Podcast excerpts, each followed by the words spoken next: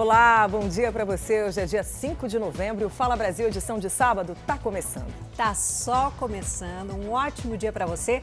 Tava com saudade de tomar o nosso cafezinho da manhã juntos com muita notícia até o meio-dia. Seja muito bem-vindo ao nosso Fala Brasil, edição de sábado. Tá sobrando emprego, sabe aonde? No Canadá. Isso mesmo que você ouviu, viu? O país quer atrair mais de um milhão de imigrantes.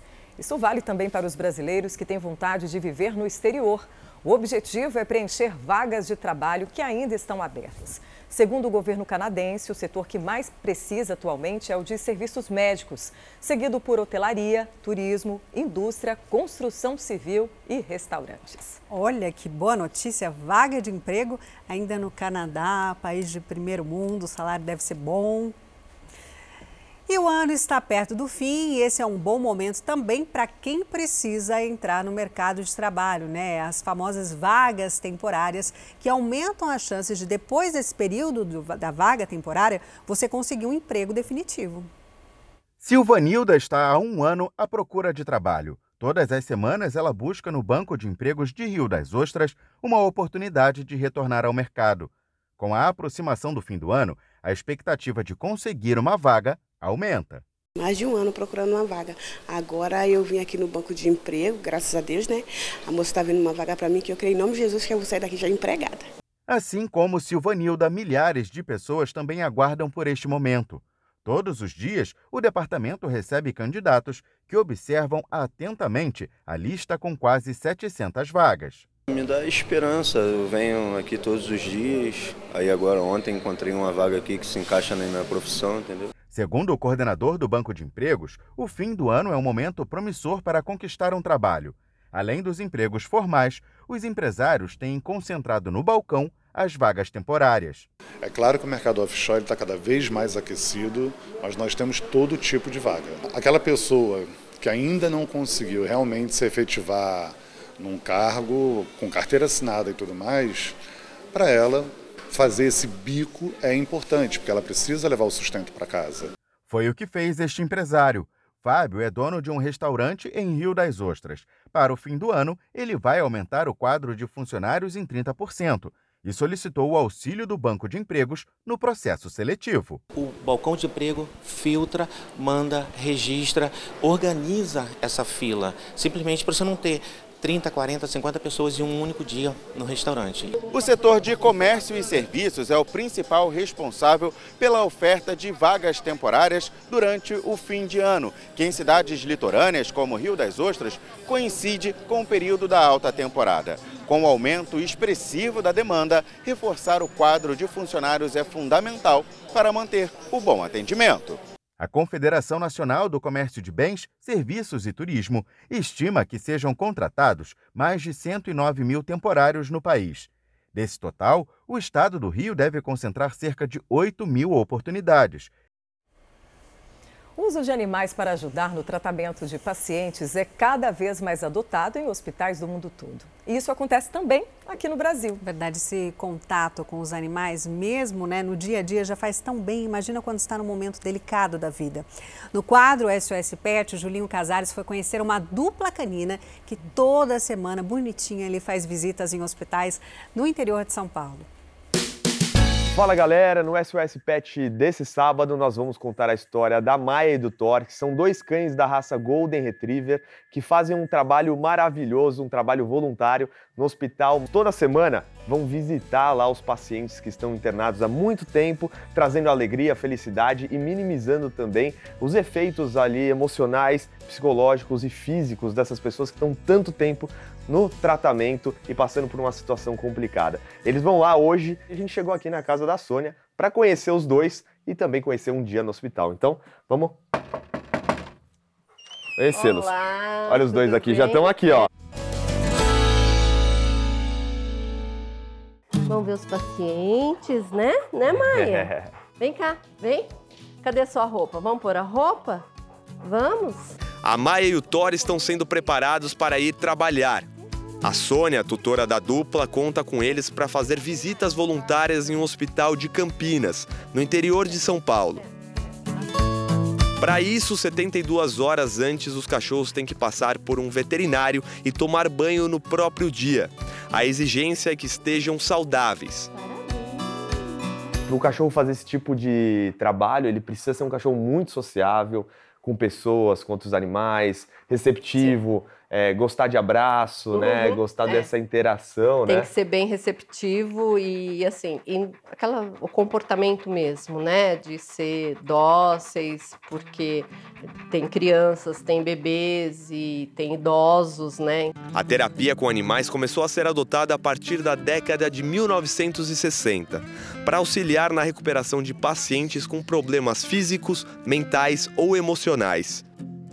Os mais utilizados são os cachorros, mas outros animais também podem trazer retorno positivo. Os benefícios vão desde a melhora no sistema imunológico até a diminuição da depressão e ansiedade.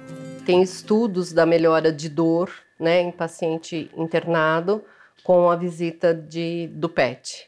Então, assim, é, melhora muito, eles ficam muito felizes. Então vamos lá para o hospital, né? Vamos, Vamos. conhecer esse trabalho maravilhoso agora lá Vamos. e ver como eles se portam aí pra gente conhecer e mostrar pra vocês agora. Bora pra lá? Bora, Bora lá. Bora, Thor. Bora, meu. vamos. Sobe, nós vamos trabalhar. Nós vamos trabalhar, Maia, ó. A dupla vai encantando a todos por onde passa. Você vai dar um beijo.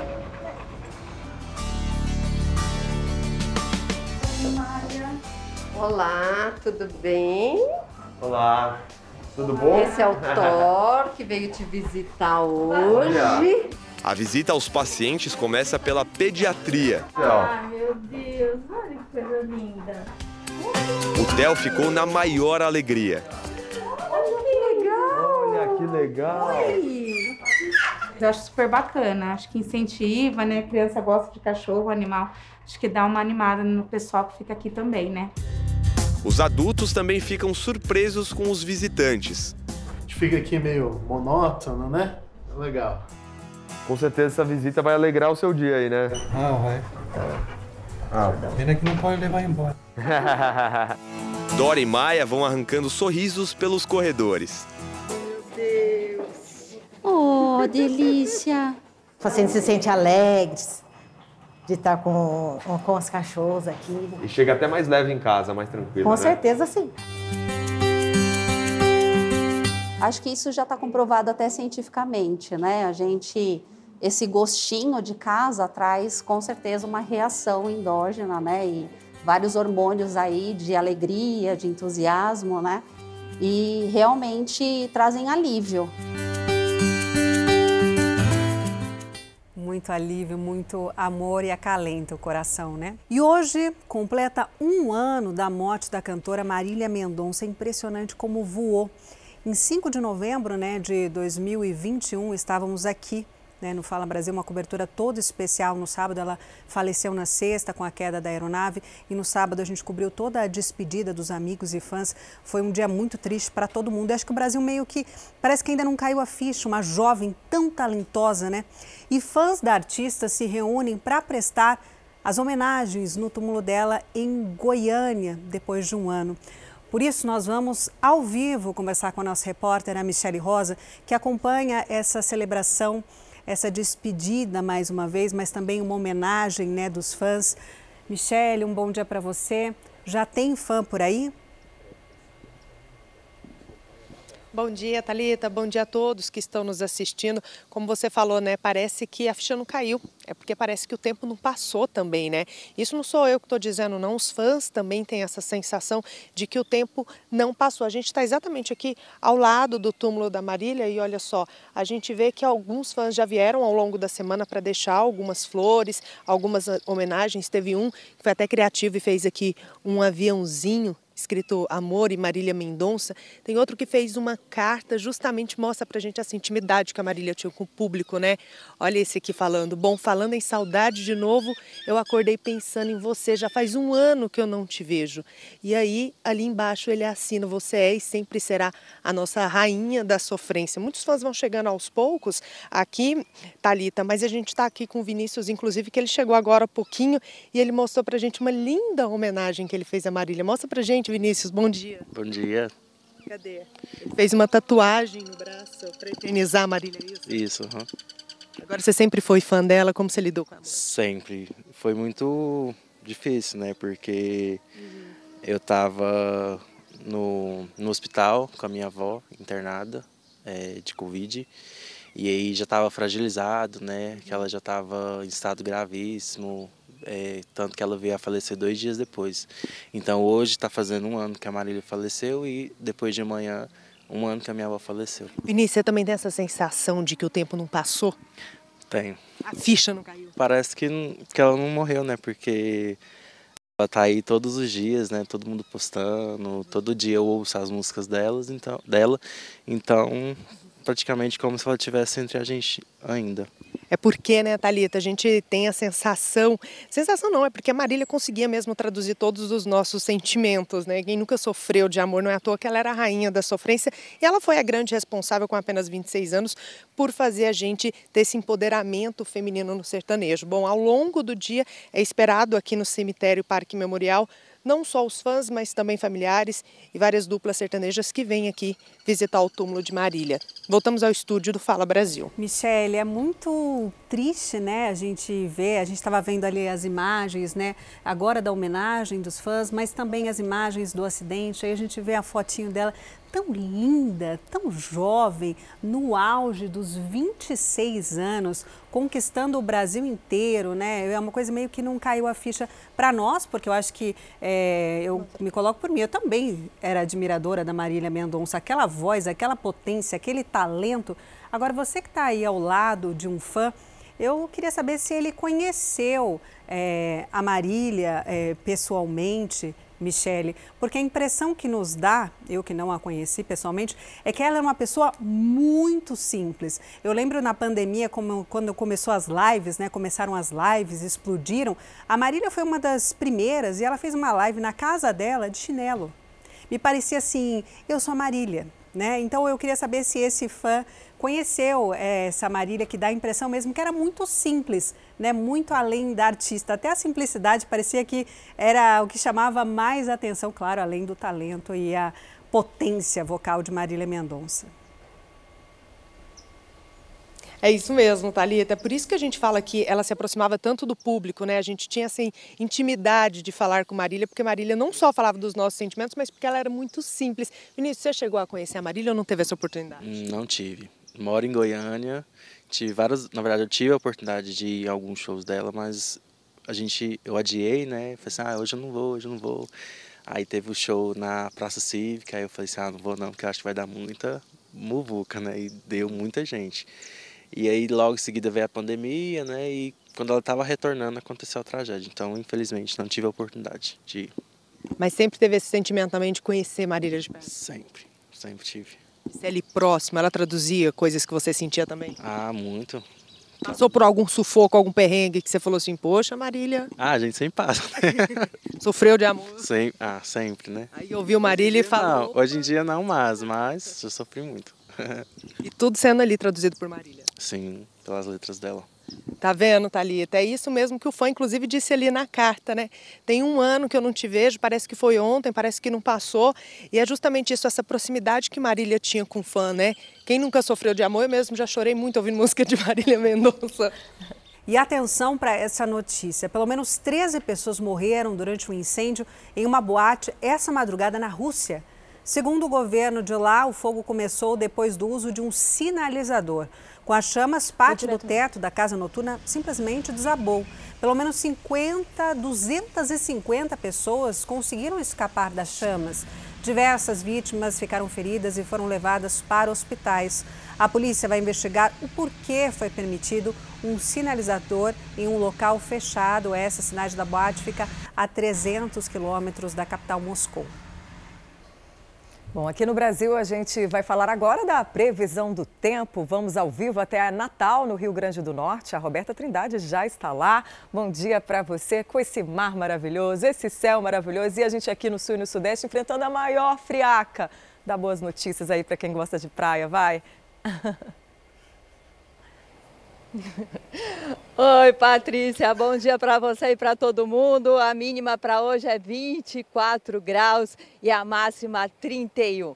O dia fica um pouco nublado, o sol aparece, porém tímido. Quando chega no finalzinho da tarde, também à noite, aí a gente tem uma melhora. Para o domingo, mínima 25 graus e máxima 31. Pode chover pela manhã, depois o tempo fica melhor. Nós estamos na praia de Pirangi, litoral sul, distante cerca de 30 minutos de Natal. Praia de água morna, mar com poucas ondas, bem tranquila. Dá para apreciar as dunas, região muito procurada pelos turistas, principalmente no verão. Nós voltamos ao estúdio do Fala Brasil. Voltamos com vontade de tomar um banho de mar. E que mar é esse, né? Obrigada, viu, Roberta, pelas suas informações. E a gente continua no Nordeste, viu? Agora a gente vai falar com a Tainane Cássio, que tem a previsão do tempo, sabe aonde? Itacaré, na Bahia. Bom dia para você. Bom dia, Patrícia, para você também. Bom dia para todo mundo que está acompanhando a gente aqui no Fala Brasil. Olha, vi você falando da friaca aí no sul e sudeste. A gente também está enfrentando temperaturas de inverno em plena primavera aqui no sul da Bahia, viu? E isso tudo né, por causa de uma frente fria que chegou aqui na região sul da Bahia desde quinta-feira, mais ou menos, e fez aí as temperaturas diminuírem e aumentarem a quantidade de chuva. E tem até um alerta amarelo de chuvas intensas aqui para a região de Itacaré, que foi emitido pelo Instituto Nacional de Meteorologia, e pode ser esperado ventos de até 28 quilômetros por hora. Hoje, por exemplo, a máxima não vai passar aí dos 23 graus, o que para a gente é mínima normalmente aqui, né, de 23 graus. E já a mínima vai chegar aí aos 18 graus. Amanhã o tempo fica bem parecido. A chuva, ela diminui um pouquinho a quantidade, o sol, ele chega a aparecer um pouquinho, mas o tempo vai ser predominantemente assim do jeito que a gente está vendo, viu? Tem pancadas de chuva ao longo do dia e vai ser bem cinza, tempo bem nublado e com vento frio. Amanhã a temperatura sobe só um pouquinho, a máxima pode chegar aí ao torno de 24 graus e a mínima aos 18 graus, o que para a gente aqui já é suficiente para poder tirar todas as cobertas e também o agasalho, a roupa de frio do guarda-roupa, viu? Voltamos ao estúdio do Fala Brasil. Tá fria essa primavera em grande parte do país, né? Obrigada, Tainã, pelas suas informações. Bom trabalho aí para você. E agora a gente continua também no Nordeste, só que a gente vai até Salvador. Será que por lá também vai chover? Henrique Oliveira, bom dia para você. Vai sim, Patrícia. Bom dia para você. Bom dia para você de casa que nos acompanha. Desde quinta-feira o tempo está bem estável aqui em Salvador, de cara feia para baianos e turistas. Vamos dar uma olhadinha aqui agora no Porto da Barra, ponto turístico aqui de Salvador, que vem registrando aí um mar muito agitado e que provocou prejuízo para os pescadores que trabalham aqui nessa região. Algumas embarcações, meninas, se desprenderam das amarrações e acabaram danificadas. Os pescadores passaram o dia de ontem todo para resgatar essas embarcações. Agora pela manhã, eles estão aqui fazendo os reparos em uma embarcação que foi resgatada durante a madrugada e vão retomar esse serviço daqui a pouco. Para hoje, a máxima prevista não deve passar dos 25 graus, a mínima na casa dos 22. Agora, 23 graus, situação que vai se repetir amanhã, segunda-feira e só lá para terça-feira que o tempo deve dar uma melhorada. As rajadas de vento aqui na capital baiana atingiram 47 km por hora. Isso é quase cinco vezes mais que o normal. Imagina só, o tempo realmente não está para a praia aqui na capital baiana e isso vai se repetir pelos próximos dias. Voltamos ao estúdio do Fala Brasil. Obrigada, Henrique. Se está frio, falando nordestino, né? Passando aí a temperatura acima dos 20 graus. Imagina, gente, para quem mora no sul do país, perto do zero grau. Vamos para lá agora? A gente vai falar ao vivo na capital de Santa Catarina para saber como fica o tempo em Florianópolis. Pelo menos o sol apareceu por aí, né? Mas essa manhã tá fria, né, Alexandre? Bom dia. Muito bom dia, Patrícia. Pois é, olha, hoje de manhã amanheceu assim com bastante sol, só que a temperatura estava em torno dos 13, 14 graus, bem friozinho aqui para a capital do estado, né? Agora nesse momento a gente está vendo que ainda que já tem um pouquinho de nuvens, né? Sol entre nuvens, mas a mínima deve ficar aí por volta dos 14 graus e a máxima não passa dos 22, hein? Agora estão em a menos 18 graus de temperatura aqui na capital do estado. No domingo, o sol também aparece já de manhã cedo. Ao longo do dia, as nuvens começam a aparecer e aí no fim da tarde pode haver pancadas de chuva. Mas a mínima amanhã não deve passar aí dos 14 graus e a máxima chega a 24 graus na capital de Santa Catarina. Voltamos ao estúdio do Fala Brasil.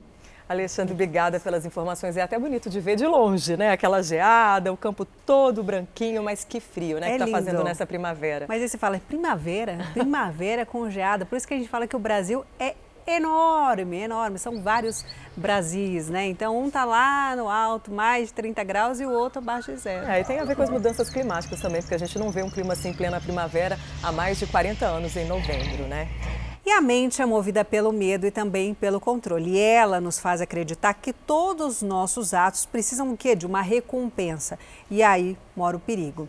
Um dos problemas gerados é a ansiedade. Mas como melhorar esse problema que acho que a grande maioria tem, né? De falar eu sou ansiosa, eu sou ansioso. É o que explica hoje o nosso comentarista Isaac Efraim no quadro Mistérios da Mente Humana. Estudos não tão recentes assim mostram de que o cérebro de todos os seres vivos, mas do humano em particular que a gente está falando aqui, se desenvolve em função do sentimento de medo. Medo, medo de que aconteça alguma coisa ruim, medo do sofrimento, medo da dor e também na outra vertente. O cérebro também se desenvolve no sentido da busca do prazer, da busca do poder, da busca do conforto e do bem-estar. E tá tudo bem, é assim mesmo que a mente tem que funcionar, é desse jeito que ela tem que funcionar, tá certo? Porém, e sempre tem um porém, ela tenta fazer isso tentando controlar as coisas. O que, que é controlar? É você imaginar que a tua atitude vai gerar uma reação no outro. Simples. Eu trato bem a minha esposa, eu trato bem o meu marido e fico imaginando que através desse tratamento bom, ela vai fazer aquilo que eu quero. Eu faço uma chantagem emocional para ela, jogo uma culpa em cima dela, dizendo que ela faz, me faz sofrer, e aí ela faz a minha vontade, ela faz o meu mimo. É esse tipo de controle que a mente fica buscando o tempo todo. O tempo todo, não tem jeito. Pode olhar para tua mente agora e pode perceber que ela está buscando querer controlar. Ela quer controlar tanto que ela quer inclusive controlar, ou talvez principalmente quer controlar o futuro. E aí, aí, gente, aí é um curto-circuito danado, aí é um curto-circuito bem interessante, bem complicado. Quanto mais a gente quer controlar, e a gente quer o tempo todo, mais a gente fica ansioso, mais a gente fica excitado, mais a gente fica acelerado. Quanto mais ansioso a gente fica, quanto mais medo a gente tem de que coisas ruins aconteçam, né, mais a gente quer controlar. Quanto mais controlar, mais ansiedade. Quanto mais ansiedade, mais necessidade de controle. E como quebrar esse ciclo? Próximo, próximo, semana que vem, tá bom? E eu já fiquei ansiosa para saber. E se você se interessa por comportamento e quer saber mais sobre esse e outros assuntos, acesse o canal Ansiedade Brasil no YouTube e veja mais conteúdos. E um caminhão cegonha que transportava diversos carros no interior de São Paulo escondia uma entrega que deveria ser feita no Rio de Janeiro. Mais de 200 quilos de cocaína estavam em um dos veículos. Um caminhão cegonha carregado para uma viagem com destino ao Rio de Janeiro. Mas o destinatário não receberia apenas os carros que estão em cima dele. A encomenda também previa a entrega de 200 quilos de cocaína. Toda essa quantidade de droga estava escondida em um dos carros dentro da cegonha e foi apreendida pela Polícia Civil em São Roque, no interior de São Paulo. Na sequência, a equipe conseguiu localizar essa cegonha com alguns carros em cima. E até o momento a gente conseguiu abrir um dos carros que põe um fundo falso. Para embalar a droga e deixá-la pronta para a distribuição nos pontos de venda, os traficantes contavam com uma máquina embaladora. Máquina embaladora que é utilizada por eles, ela deve fazer uma média de 25 a 27 mil papelotes hora. O caminhão cegonha com a droga foi localizado após semanas de investigações dos policiais do DENARC, o Departamento Estadual de Prevenção e Repressão ao Narcotráfico. Dois traficantes foram detidos e outros três foram identificados. Os policiais acreditam terem dado um grande prejuízo à organização criminosa responsável pelo tráfico. Hoje foi um dia que eles tiveram um prejuízo considerável. A gente conseguiu tirar de circulação grande parte dessa mercadoria. A gente estima aqui pelo menos aí uns 25, 30 mil papelotes que iriam para o mercado já prontos para a utilização e a venda. Enquanto isso, em Diadema, na Grande São Paulo, policiais do COI, o Comando de Operações Especiais, estouraram uma casa-bomba. Dois criminosos tentaram fugir pelo telhado, mas acabaram sendo presos. Foram apreendidos cinco tijolos de maconha, além de porções de crack e cocaína. Uma operação da Polícia Federal em cidades do Paraná e de São Paulo prendeu oito suspeitos de envolvimento no tráfico internacional de drogas. De acordo com a investigação, a quadrilha usava empresas de transporte de fachada para escoar a droga para a Europa. A Polícia Federal foi às ruas em sete cidades do Paraná e de São Paulo. A operação teve apoio de policiais civis. O objetivo foi prender o grupo suspeito de atuar no tráfico internacional de drogas. A investigação durou cerca de um ano e, durante esse período, foram apreendidos 1.200 quilos de maconha e mais de uma tonelada de cocaína. Segundo as investigações, a droga vinha do Paraguai, entrava no Brasil por Guaíra, no oeste do Paraná, e de lá ia para cidades de São Paulo. A polícia descobriu que os suspeitos utilizavam empresas de transporte como fachada para levar as drogas e contratavam sócios laranjas para organizar o envio das cargas. O transporte da droga eram utilizados caminhões com fundos falsos, instalados em locais diversos. Com o objetivo de descapitalizar a organização criminosa, foi determinado o sequestro de bens móveis e imóveis, além do bloqueio de contas vinculadas a 19 investigados. E mistério nos Estados Unidos: cinco pessoas foram encontradas mortas a tiros dentro de uma casa em Washington. Vizinhos ouviram disparos e imediatamente chamaram a polícia. O local foi isolado para perícia e até o momento os agentes tentam descobrir o que, que aconteceu dentro dessa casa. A única informação passada até o momento é que são cinco adultos, todos com ferimentos causados por arma de fogo. O proprietário que alugou essa casa vai ser ouvido ainda hoje para ajudar a esclarecer quem são essas pessoas.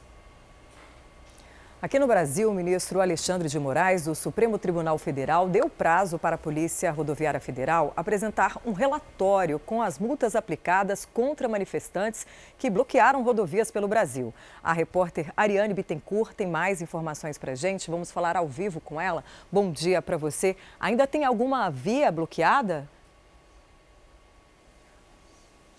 Tudo bem, Patrícia? Bom dia. Você e a todos que nos acompanham. Olha, nesse momento, de acordo com a Polícia Rodoviária Federal, não há mais rodovias bloqueadas em todo o país e já foram mais de ou quase mil bloqueios desfeitos, isso segundo a PRF. Ainda assim, o presidente do Tribunal Superior Eleitoral, ministro Alexandre de Moraes, afirmou que todos os organizadores desses bloqueios vão ser devidamente identificados e responsabilizados. O Moraes também disse que deu o prazo, então, de 48 horas para que a PRF apresente um relatório detalhado, dizendo justamente quais foram as multas aplicadas a esses caminhoneiros que fizeram, então, esses bloqueios nas vias de todo o país de forma ilegal. Além disso, o que o ministro quer, no fim das contas, é justamente a identificação dos veículos e das pessoas que foram autuadas.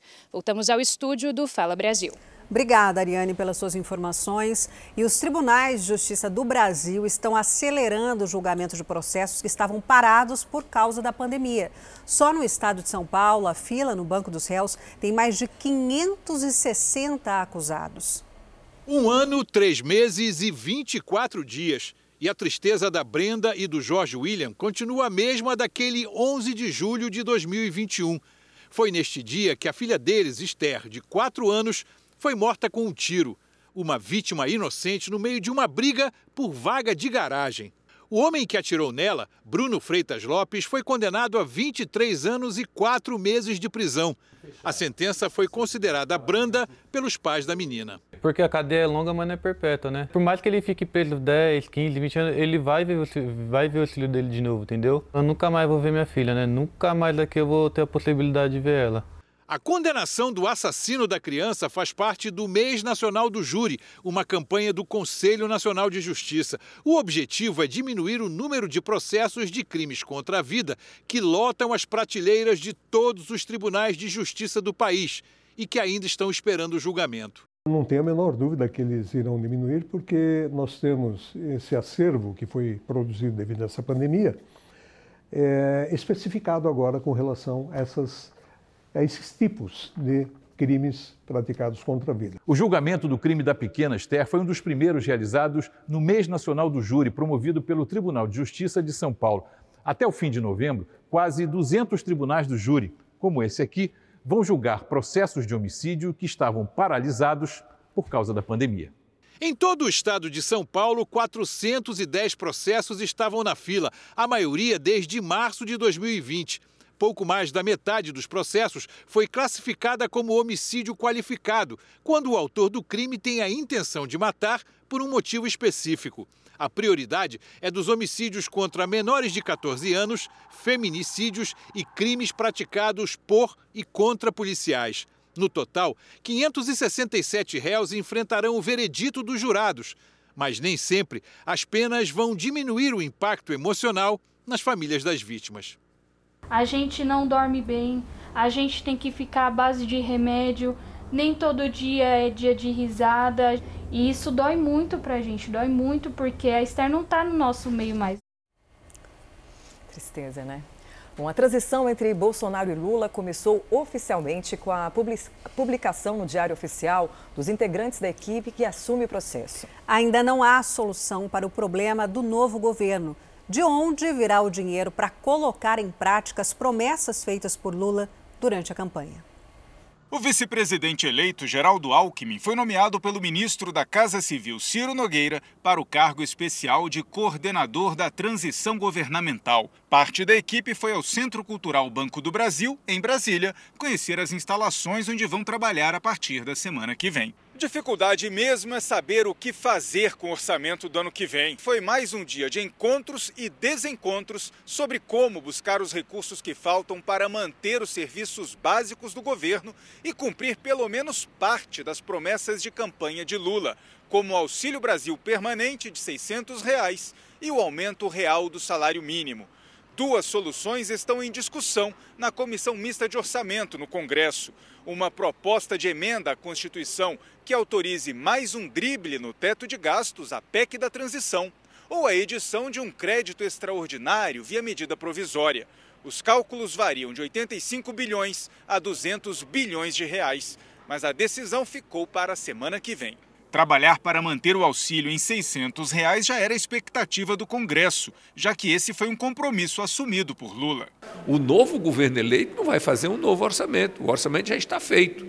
Nós vamos adequá-lo, nós vamos adaptá-lo naquilo que for urgente, necessário, imprescindível e inadiável não é, para atender às novas políticas do novo governo eleito, legitimamente eleito. O senador Renan Calheiros, do MDB de Alagoas, um dos maiores apoiadores de Lula dentro do partido, tem criticado a ideia da PEC e da manutenção das emendas de relator, com isso, Calheiros entende que o rival dele, o presidente da Câmara, Arthur Lira, do Progressistas de Alagoas, ganha força na busca pela reeleição à presidência da casa em fevereiro. Mas o assunto também interessa ao senador Rodrigo Pacheco, do PSD, que pretende se reeleger na presidência do Senado e também deve ter voz ativa nas negociações. Oito pessoas foram presas depois de tentar fugir de barco no México. O grupo estava em uma pequena embarcação que transportava cocaína quando foi flagrado pela Marinha Mexicana no estado de Guerreiro. Os suspeitos até tentaram acelerar o barco para uma área seca e fugir pela mata, mas não deu certo. Eles foram cercados por terra, pela água e pelo ar e tiveram que se entregar. Parece cena de filme, mas é o que acontece muito nesses lugares né, mais distantes que os traficantes usam mesmo para fugir. E olha essa notícia: policiais vestidos de super-heróis prenderam suspeitos de tráfico de drogas, isso no Peru. Olha só, fantasiados de Capitão América, Mulher Maravilha, Mulher Gato, Thor e até mesmo o Homem-Aranha.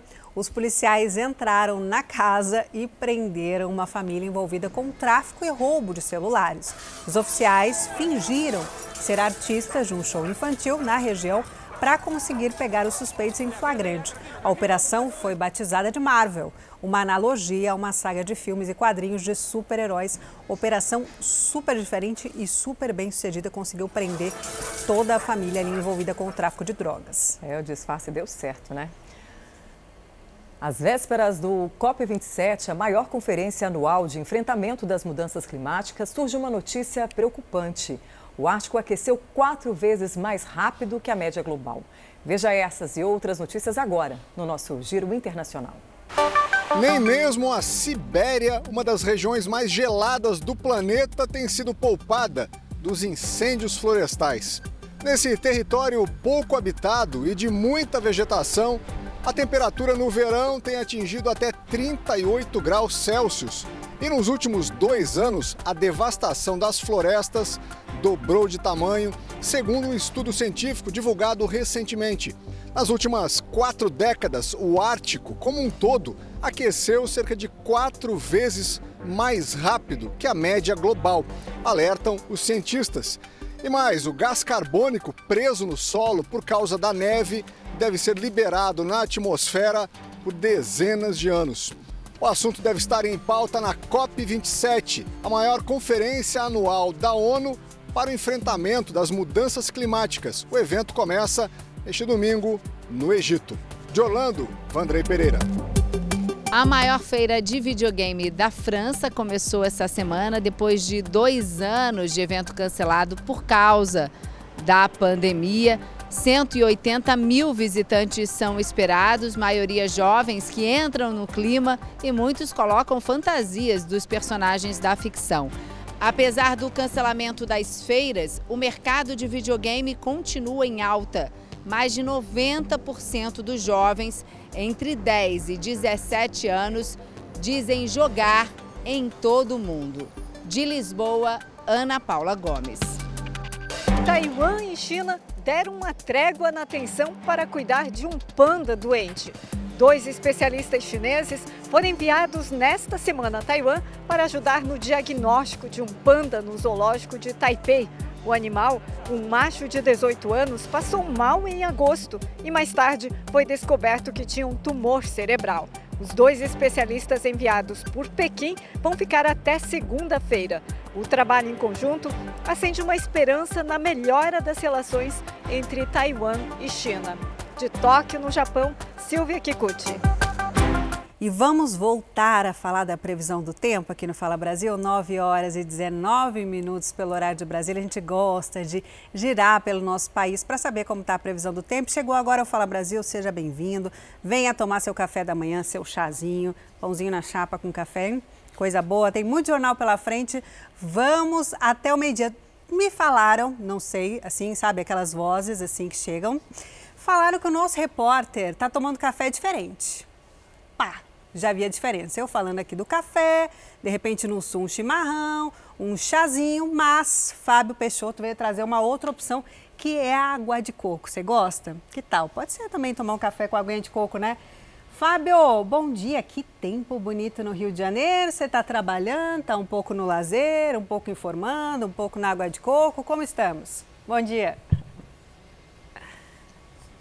Pois é, Thalita, muito bom dia para você, bom dia a todos que nos acompanham no Fala Brasil. Isso se chama qualidade de vida e olha só que beleza, uma água de coco com um tempo como esse aqui no Rio de Janeiro. A gente está no Recreio dos Bandeirantes, na zona oeste do Rio, e o sol apareceu, enfim, né? Os cariocas podendo curtir a praia. Hoje 21 graus, mas o sol aparecendo bem aqui no Rio de Janeiro, com poucas nuvens. A máxima é de 24, mínima de 16 e foi o suficiente para sair de casa e aproveitar a praia, pegar um pouquinho de sol, surfar, também fazer atividade física por aqui. Muito tempo, né? A semana inteira com muita chuva e frio. E os cariocas já estavam esperando tanto esse sol que também vai aparecer amanhã no, amanhã no domingo, aqui também no final de semana. Só que na semana que vem voltam as chuvas e também o frio. Mas o dia está ideal, está muito bonito para fazer uma, uma atividade física, curtir a praia, pegar uma corzinha também. Tem pessoas praticando yoga, ou seja, o dia está perfeito aqui no Rio de Janeiro.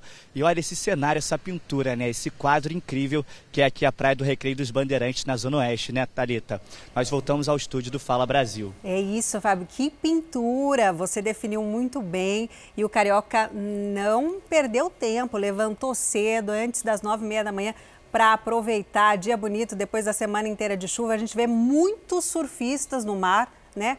Muitos surfistas estão aproveitando, deve estar tá boa a maré para o surf. E eu concordo com você, né, Fábio? Qualidade de vida. Sempre que mora em cidade de praia, a gente sente isso, essa qualidade de vida. Obrigada pelas suas informações. O Carioca vai aproveitar esse final de semana, hein? E será? Vamos lá para o Nordeste, no mapa, saber se o pessoal lá, os nossos queridos nordestinos, vão aproveitar o fim de semana também? Estamos quase iguais. Eu e Larissa Madeira, de São Luís do Maranhão. Larissa, um ótimo dia para você. Viemos combinando, mas seu cenário está mais bonito. Porque na praia sempre fica mais bonito, né, Larissa? Um ótimo dia para você. Que promete este sábado e domingo aí em São Luís?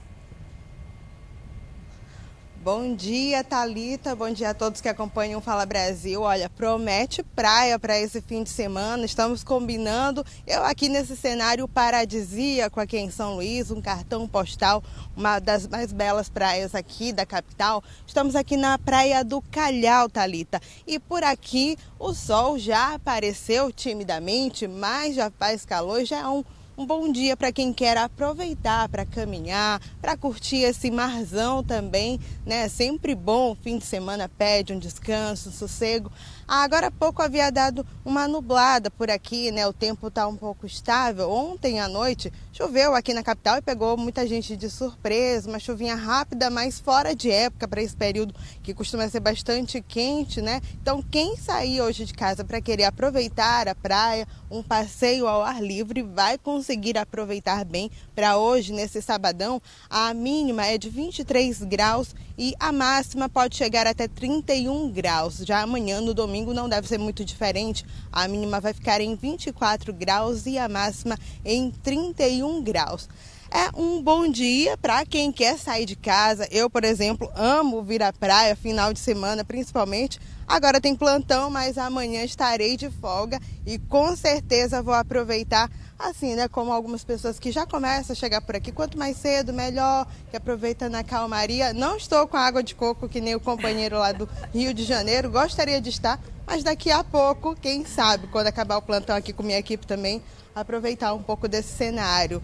Voltamos ao estúdio do Fala Brasil. Fica uma boa, né? Aqui, Larissa, a gente tem uma batalha, uma competição pacífica do bem, né? Dos lugares mais bonitos. Aí alguém sempre traz uma água de coco, mas vocês do Nordeste costumam arrasar nas imagens, na beleza natural, né? Pouca gente ainda na Praia de São Luís. Daqui a pouquinho muita gente vai ir e aproveitar. Obrigada pelas suas informações. Então aproveite também por aí amanhã que ela vai estar de folga.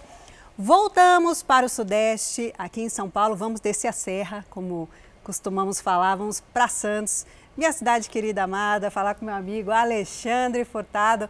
Alexandre, um ótimo dia para você. E aí, temos nuvens, temos um cinza, vai chover esse fim de semana, Alexandre? Bom dia.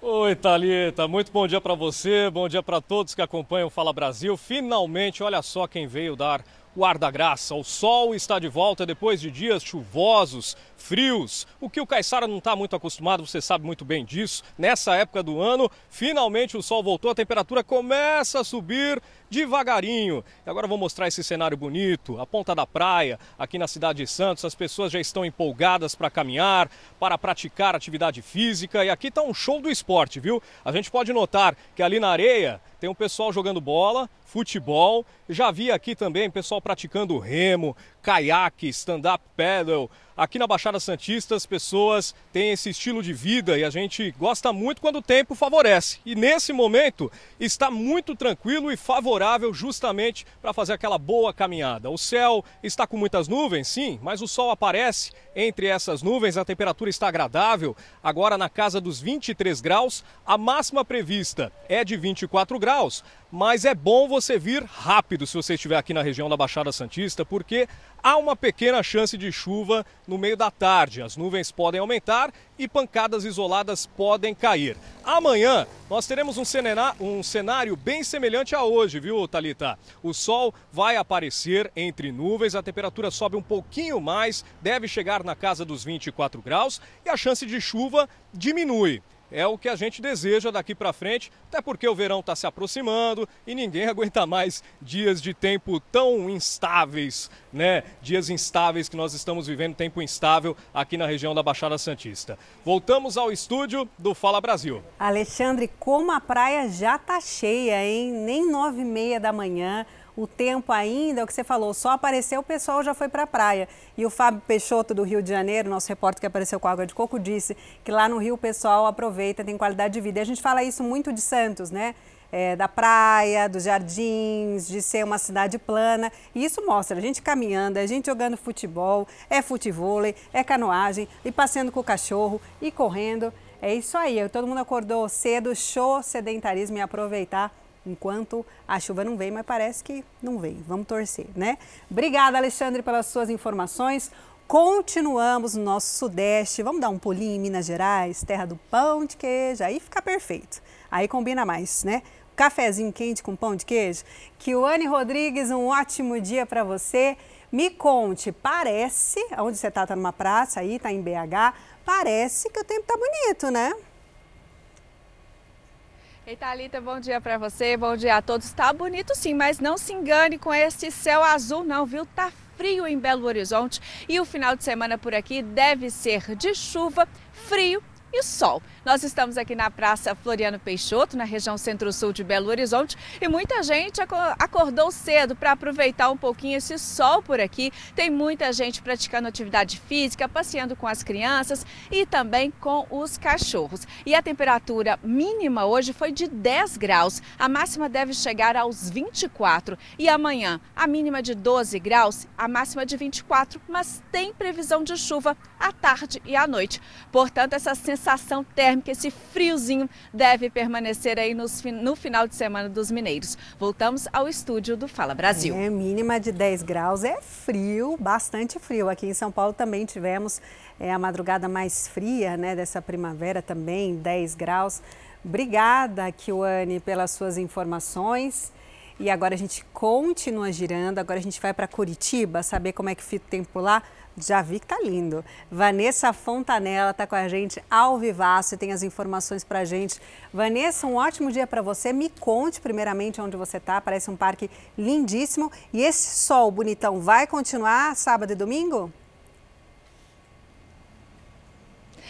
Oi, Thalita, ótimo dia para você e para todos que nos acompanham. Eu falo ao vivo aqui do Parque Barigui, um dos parques mais movimentados e bonitos de Curitiba, viu? E como você disse, realmente está um dia lindíssimo por aqui. O sábado amanheceu ensolarado e isso já é um presente tanto, viu? O curitibano tava com saudade do sol. É aquele famoso sol, luz de geladeira que não esquenta muito, mas já tá valendo, viu? Já dá um ânimo e a gente percebe que o pessoal acordou cedo, tá vindo já pro parque passear com o cachorro, com os filhos, já começa a aproveitar esse dia. A temperatura amanheceu 9 graus, agora faz 14 graus em Curitiba e a máxima não deve subir muito não, viu? De 17 graus prevista para hoje. Amanhã essa temperatura também deve ficar aí nessa faixa de máxima de 17 graus, mas aí eu já não venho com uma boa notícia. De acordo com o CIMEPAR, a previsão para esse domingo é de chuva, viu? Vai fazer sol, mas vai ter aí pancadas de chuva ao longo de todo o dia. Então o curitibano que quiser aproveitar um dia de sol por aqui tem que ser hoje, porque esse novembro começou atípico, começou gelado e começou chuvoso para o curitibano, viu? Volto com você. Voltamos ao estúdio do Fala Brasil. Obrigada, Vanessa, pelas suas informações, mas esse sol de geladeira, de luz de geladeira, como você disse, deixou a cidade ainda mais bonita, pelo mesmo fraquinho, viu? Obrigada. E a falta de médicos pediatras, olha que tristeza, acontece no sistema público e também no privado do Brasil. Muitas crianças sofrem com a espera de atendimento adequado, principalmente com relação a problemas do coração. É, e você vai ver agora a história da pequena Eloá, de apenas seis meses. Ela luta pela vida sem ter leito para continuar o tratamento, que é muito delicado. A Eloá nasceu com problemas na estrutura do coração e, com seis meses de vida, aparece em todas as fotos no mesmo ambiente um hospital. Angélica descobriu a doença da filha ainda na gravidez. Por isso saiu de Cotia, na região metropolitana onde morava, e foi para a capital paulista para o nascimento e tratamento da menina, já que se trata de um caso grave. É uma patologia onde você tem um estreitamento da aorta, que é o grande vaso que sai do coração levando sangue oxigenado. Nessa situação, você tem que manter essa criança antes da cirurgia estável, mantendo um canal arterial aberto com o uso de medicações, e aí você faz a correção de todas essas malformações. Segundo o médico, metade dos pacientes que precisam de cirurgia para corrigir as malformações do coração não consegue vagas em hospitais no país. Eloá foi operada, mas o tratamento é complexo e gerou complicações. Ela perdeu mais da metade do intestino fino, ela não consegue se alimentar. Ela já passou por três cirurgias, sendo duas no intestino. Ela já fez duas diálises e uma hemodiálise. Diante das complicações, a família tenta a transferência da Eloá. Há necessidade de continuar o tratamento da criança em uma unidade especializada, como esta.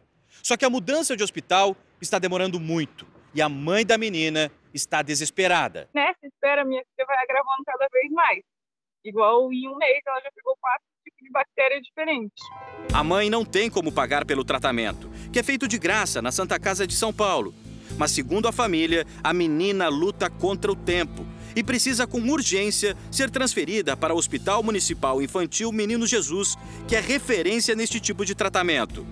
Queria conseguir uma vaga para ela no Hospital Menino Jesus ou em qualquer outro hospital que tivesse referência de intestino curto é o que ela precisa agora no momento para ela conseguir sobreviver, né? Existem diversos tipos de malformação do coração que acontecem de forma natural, antes mesmo do nascimento. Atingem, em média, um a cada 100 nascimentos e, em todo o mundo, 130 milhões de crianças. A mãe da Eloá sonha com um dia em que poderá mostrar para a filha o que existe fora de um hospital. Mas sabe que, para isso, precisa de tratamento especializado e quando há gravidade, como neste caso, entrar na justiça pode ser uma alternativa. O atendimento tem que ser imediato, a transferência imediata e o poder público, seja municipal, estadual ou federal, ele tem que solucionar o problema na hora, sob pena de responsabilidade penal e responsabilidade civil. Claro, a gente está falando da vida de um recém-nascido. Em nota, a Santa Casa de São Paulo informa que a Eloá está em tratamento contínuo, sendo acompanhada por uma equipe multidisciplinar e que a transferência será solicitada no momento em que a equipe de cirurgia pediátrica tiver estabilidade e o melhor momento clínico para Eloá. Vamos é, falar de comida, melhor, isso, melhor, mais melhor, leve para sábado de manhã especificamente comida brasileira, que esse é um assunto que não precisa nem de discussão quando a gente afirma que está entre as melhores no mundo. Eu, particularmente, acho a melhor a mineira, viu? Não sei porquê. mas, mas mineira a... é brasileira também. É, não, eu tô falando de cada região, né? A riqueza de sabores de cada região do país encanta qualquer pessoa, até mesmo do outro lado do mundo. Aí eu vou adicionar o pimentão vermelho A receita é ensinada por um dos mais renomados chefes pantaneiros do Brasil. O sul-mato-grossense Paulo Machado, junto com o conterrâneo, o chefe Lucas Caslo, ensinam a fazer um caribel. O segredo está no corte da carne. É o corte lampinado. O que, que é isso? A gente pega a carne de sol e a gente vai tirando lascas dessa carne assim mesmo, ó, do jeito que eu estou fazendo aqui, ó. Esse delicioso prato de origem indígena e influência europeia, junto com um refresco feito de mandioca, foram parar na mesa dos japoneses, num projeto de divulgação da culinária brasileira. Olha, foi muito bacana, eles gostaram bastante. É, uma, uma das coisas interessantes, como a gente fez o menu degustação, desde o primeiro, né, o, o chefe Caslu que veio para residência, que tá fazendo parte desse projeto comigo, ele ficou mais tempo, chegou antes tal, e ele já cantou a bola para mim antes. Ele falou: Olha, Paulo, as quantidades são pequenas, né? Porque realmente nesse menu degustação, a gente no Brasil a gente come em quantidades maiores mesmo, né? Então é, é bem interessante ver isso. Mas a gente adequou isso no menu e os pratos vinham limpos, ou seja, gostaram de tudo. A grande diferença que eu percebi aqui da gastronomia dos pratos japoneses daqui dos pratos japoneses feitos por brasileiros no Brasil é o uso do katsuobushi, aquele peixe o bonito que é curado, salgado e seco e depois ralado. Ele dá um sabor um pouco defumado, ele dá um sabor muito especial para os pratos. Essa interação da gastronomia brasileira com toques orientais pode ser conferida, inclusive, no restaurante de um dos hotéis mais chiques de Tóquio. Aqui temos cuscuz paulista, muqueca de frutos do mar, uma gelatina feita de açaí, uma fruta que se popularizou aqui no Japão. Eu não tenho dúvidas de que esses sabores vão conquistar o paladar dos japoneses. Hum. As bebidas ganharam um toque especial. Até a caipirinha trocou a cachaça pelo saquê japonês. A coordenadora do hotel, Missa Ariue, explica que essa foi a primeira vez que a comida brasileira fez parte do cardápio. Fiquei surpresa com a riqueza de ingredientes, comenta ela. Segundo um site especializado em gastronomia, existem cerca de 30 restaurantes em Tóquio que servem comida brasileira. Esse é um restaurante brasileiro localizado bem no centro de Tóquio. Eles servem churrasco, ali tem um buffet de salada, tudo igualzinho como no Brasil. A diferença é que aqui os clientes são japoneses. Se depender desse casal de japoneses que encontramos, eles vão voltar sempre.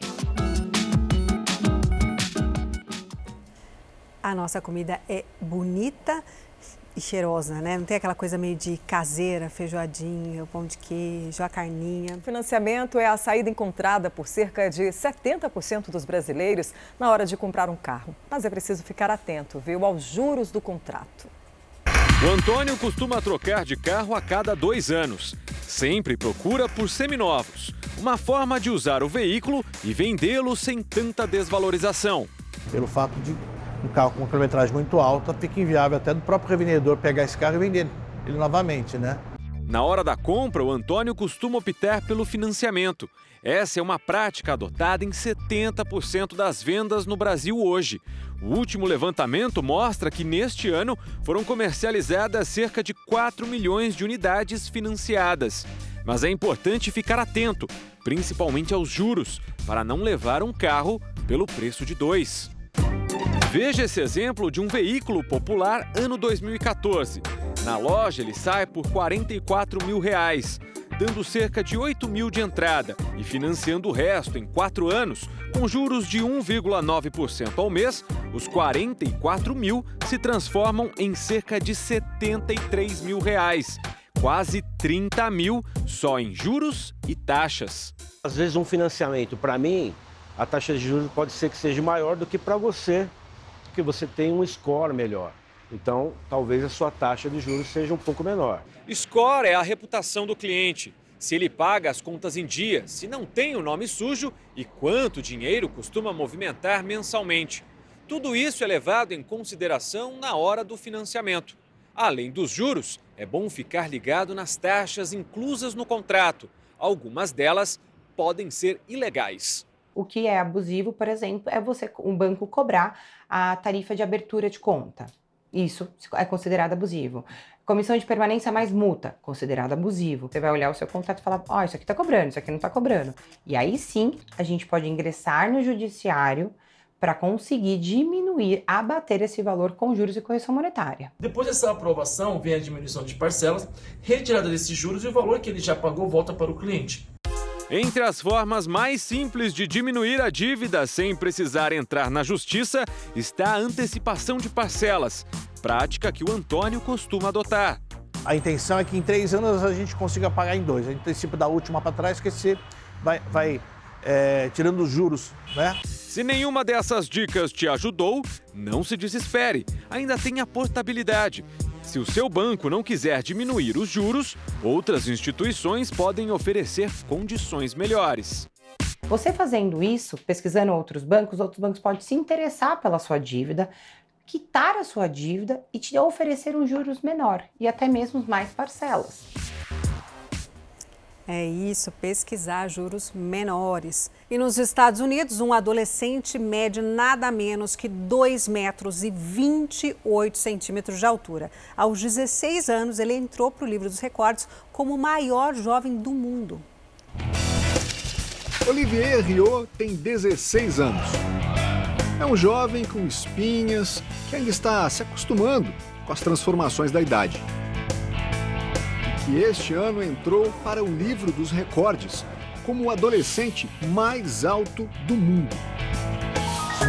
São 2 metros e 28 centímetros de altura. Um caso raro e que chama atenção, claro. Eu não escolhi nascer assim. Eu não posso controlar. Não posso fazer nada a respeito. Ainda mais por se tratar de um menino que está em plena fase de crescimento. Nossa equipe foi até a cidade de Bradenton, na Flórida, para encontrar Olivier na escola. O jovem nasceu no Canadá e veio estudar nos Estados Unidos a convite de uma instituição que é especializada na formação de atletas.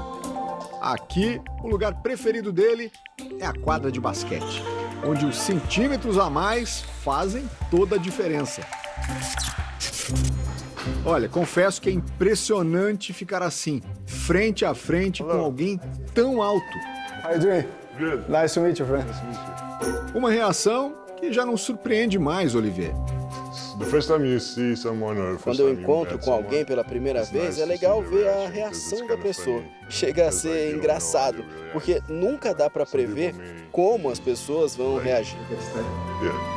Nem a escola estava totalmente preparada para Olivier quando ele chegou aqui há pouco mais de um ano. Nenhum outro estudante que passou por aqui tinha o tamanho dele. O primeiro dia que eu cheguei aqui, eu não tinha cama porque eles não sabiam se ia ser uma cama queen, uma cama pequena, eles não sabiam o quão alto eu era. O banheiro também precisou passar por alguns ajustes. Uh, o meu chuveiro também é especial. Ele se move para cima e para baixo. É, adaptações necessárias que fazem parte da rotina do adolescente mais alto do mundo. Eu não me importo, tudo bem. Esse sou eu. Olivier se tornou o maior adolescente do mundo, deixando para trás o chinês Ren Kiu, jovem que até então era o dono desse recorde, com 2 metros e 21 centímetros. Aos 16 anos e com seus 2 metros e 28 centímetros, o canadense só tem um centímetro a menos que o jogador da NBA, Taco Fall, o mais alto dessa temporada. Só que Taco já tem 26 anos. Agora, se continuar nesse ritmo de crescimento, é bem provável que Olivier ultrapasse até mesmo o Sultan Hussein, o adulto mais alto do mundo, com 2 metros e 51. 23 centímetros separam os dois. Lembrando que com 16 anos, ainda deve crescer mais. Ele ainda está crescendo fisicamente. Está mais alto do que era há um ano. E durante o treino, a gente tenta colocá-lo em algumas situações que ele está acostumado e outras situações que ele não está acostumado, que vão fazê-lo crescer também na técnica e vão transformá-lo, possivelmente, em um jogador de basquete profissional. Jovem de 16 anos, com 2,28 metros e 28 de altura, não é algo comum. E especificamente neste rapaz, o que a gente tem é uma história familiar, tanto do lado paterno quanto materno, ou seja, pai e mãe também bastante altos, o que de alguma forma explica a altura dele. Na quadra, Olivier faz cestas com a maior facilidade. E chega a intimidar o time adversário. Mas quando o jogo acaba, Olivier nos mostra que é muito mais do que o maior adolescente do mundo.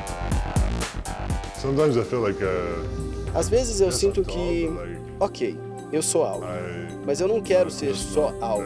Quero ser um cara engraçado, atencioso com as pessoas. Ser alto não me resume. E é assim que o gigante que sonha em se tornar um grande jogador de basquete vive um dia de cada vez. O futuro é o presente. Você pode ter objetivos, mas tem que focar no presente.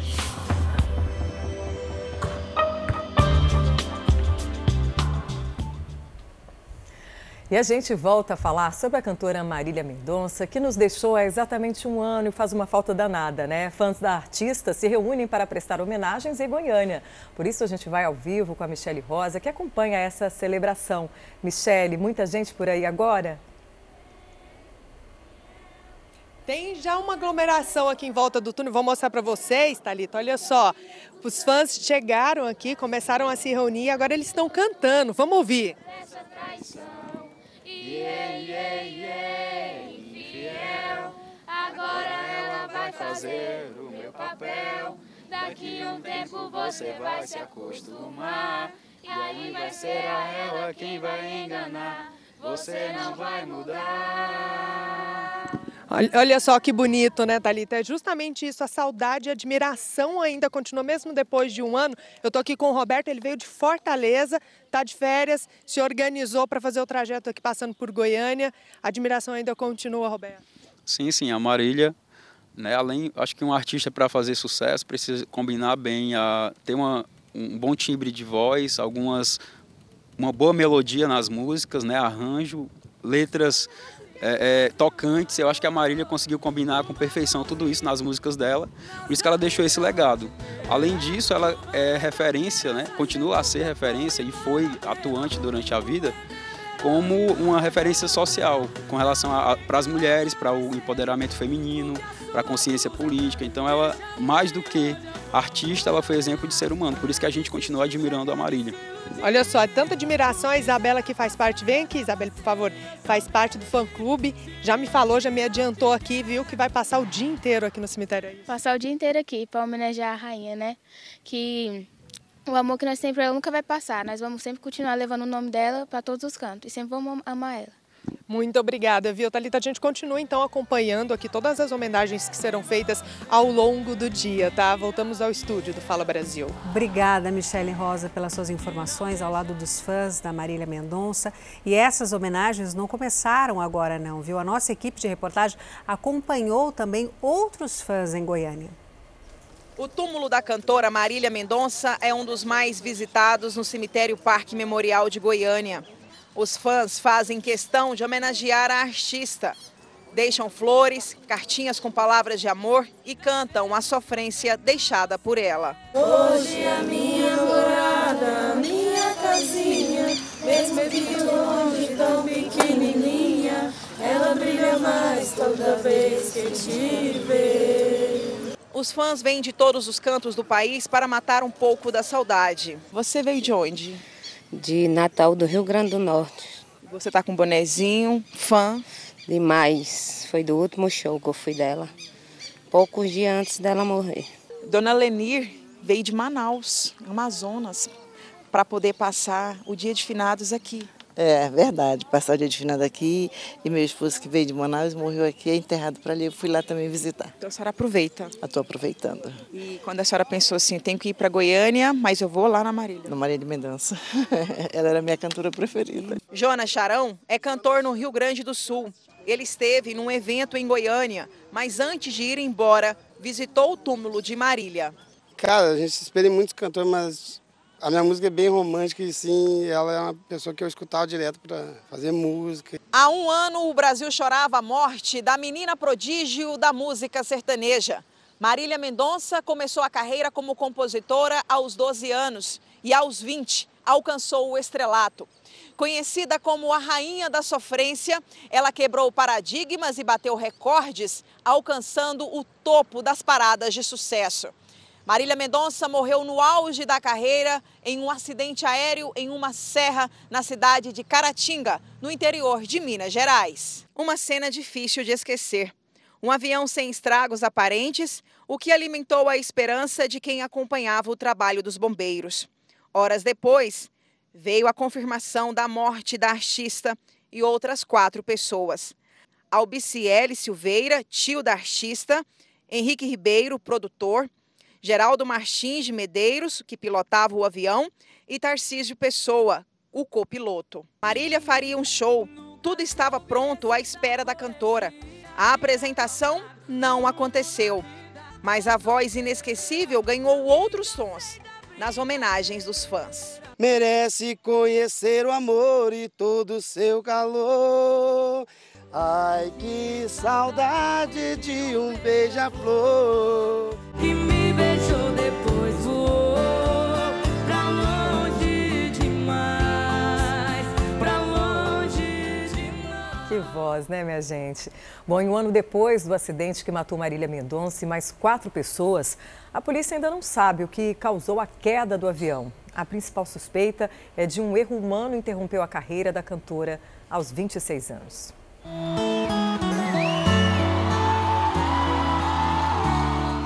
Não houve um só dia desde o acidente em que os mais de 90 mil habitantes de Caratinga, a 300 quilômetros de Belo Horizonte, não tenham lamentado a morte precoce da cantora Marília Mendonça. Foi impactante não só para a população de Caratinga, mas para todo o Brasil. É lamentável e ainda mais que aconteceu na nossa cidade, né? A gente estava voltando de uma pandemia, todo mundo louco por um show. Ela era tão, né, as músicas bonitas. Aos 26 anos, no auge da carreira, a rainha da sofrência perdeu a vida numa das montanhas que cercam a cidade.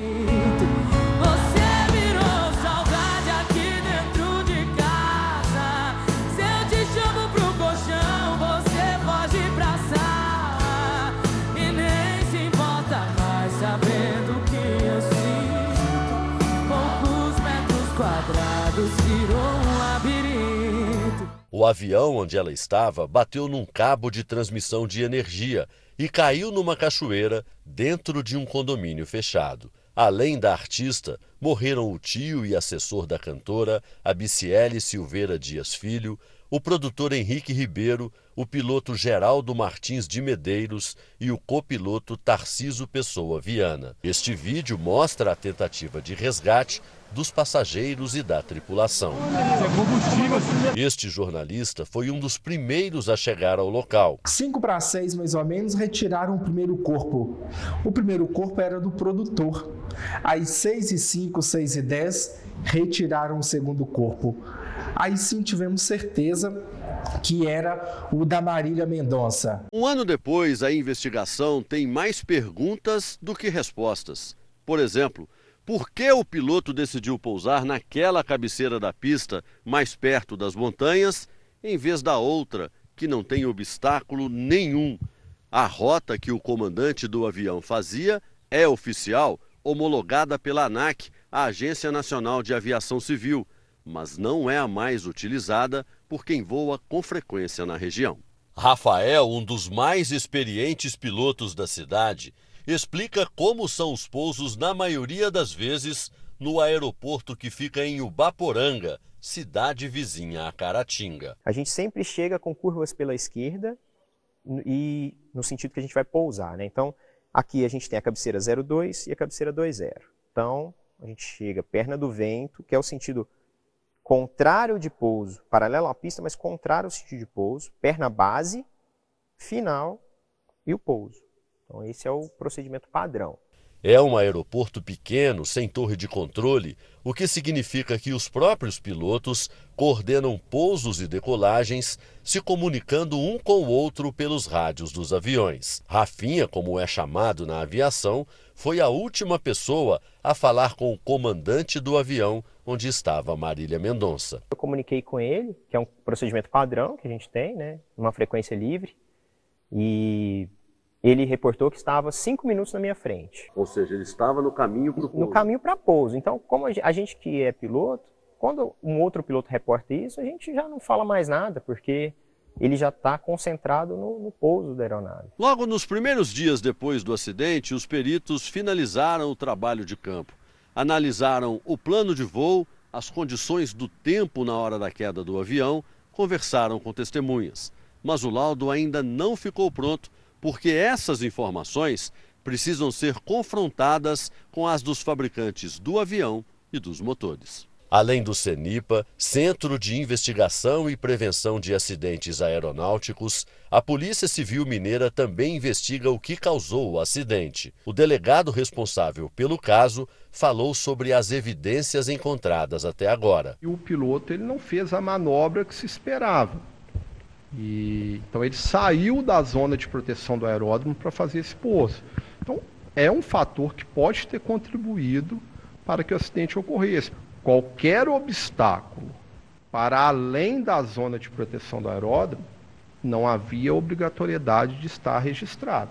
Então acaba que ele no visual, qualquer piloto, ele tem que saber no visual, ver um obstáculo e se desviar dele, fazer a manobra que ele entende correta. No dia da viagem, a cantora fez exercícios numa academia, tomou vacina contra a Covid, deixou o filho Léo com o pai do menino, o cantor Murilo, e, com o entusiasmo de sempre, anunciou o show que pretendia fazer naquela noite. As últimas imagens da cantora são a caminho da aeronave e de dentro do avião. Jovem e talentosa, Marília Mendonça deixou um vazio enorme no coração dos fãs e seguem aguardando por explicações sobre as causas do acidente que silenciou a rainha dos sertanejos. Sinto muita falta dela. Dói muito, né? Saber que a gente não vai poder lançar música nova, a gente não vai poder ver ela. É uma tristeza muito sem a Marília Mendonça.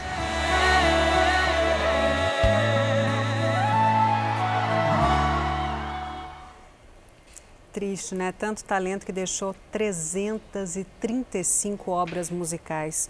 E em nota, a Companhia Energética de Minas Gerais diz que não existe obrigatoriedade de sinalização dos cabos, já que a linha de distribuição atingida pela aeronave está fora da zona de proteção do aerodromo de Caratinga.